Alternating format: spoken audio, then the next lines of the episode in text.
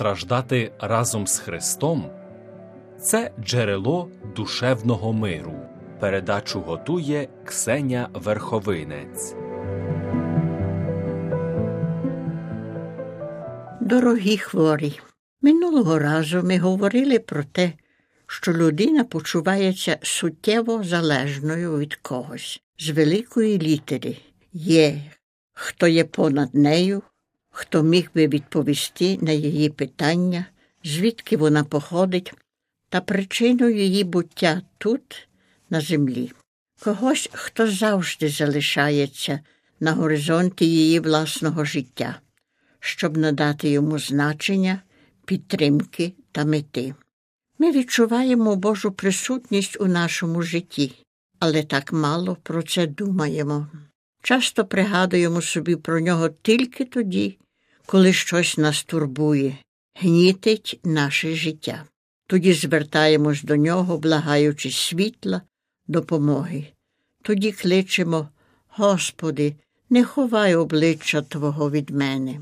Господь відкрив своє обличчя багатьом, як це ми згадували Мойсеєві, Ісаї, апостолам Петрові, Якову та Івану, святому Францишку з Асізі, матері Тересі з Калькути та багатьом іншим.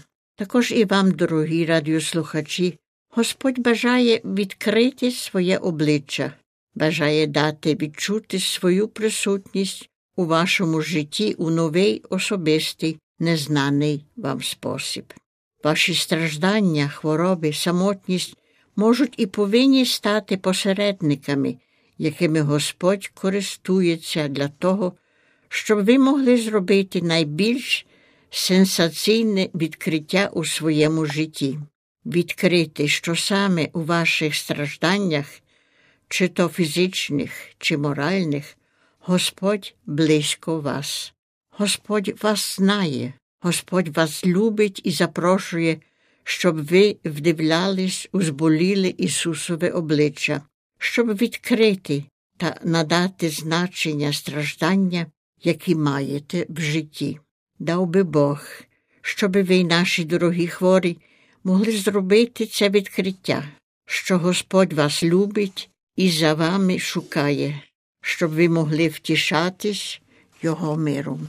Ізраїльтяни називали Бога Ягве, той, хто є. Але коли прийшов на світ Божий син, то Він відкрив нам в повноті обличчя Бога Отця. Бог це любов, Бог це наш батько.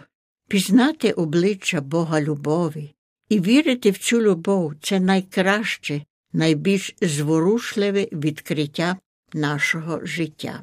На останній вечері перед страстями апостол Іван поклав свою голову на Ісусові груди, а на Голготі він побачив пробите списом Ісусове серце.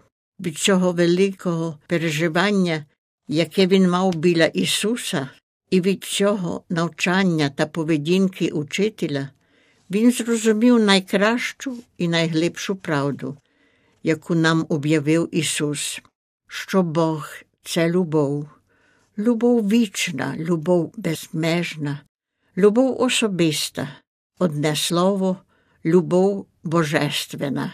Бог це любов. Одного дня одна монахиня війшла до келії святої Тереси від дитятка Ісуса і побачила, що обличчя святої монахині було заплакане. Що тобі сталося, сестро Тересо? запитала. Може, погано почуваєшся?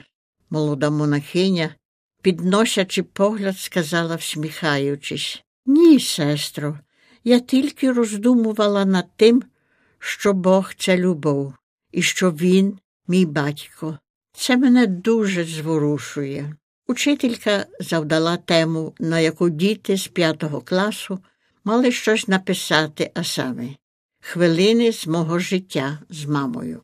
Одна дівчинка написала ось що Бог не міг бути всюди і тому створив маму. Ця дитина відкрила в обличчі та любові своєї матері обличчя Бога любові, і відчула, що Бог присутній при ній і що її любить через присутність та любов своєї мами. Пізнати і відчути, що хтось нас любить, є завжди великою радістю. Бог це любов. Бог нас любить, але які маємо докази цієї любові, перша це дар життя. Святий Павло нас навчає все бо від нього, через нього і для нього, щоб воно знову було йому віддане. Сам Ісус після Тайної вечері заявляє Я вийшов від Отця і прийшов на світ, і знову полишаю світ, і до Отця повертаємось. Також і ми можемо сказати те саме приходимо від Бога і повертаємось до Нього. Він нас сотворив, Він нас провадить, Він нас чекає, щоб дати нам ту саму радість, яку має Він. І то навіки. Ось відкриття. Ми Боже сотворіння, яке дією любові вийшли з його рук і прямуємо до нього, щоб вічно перебувати в його обіймах.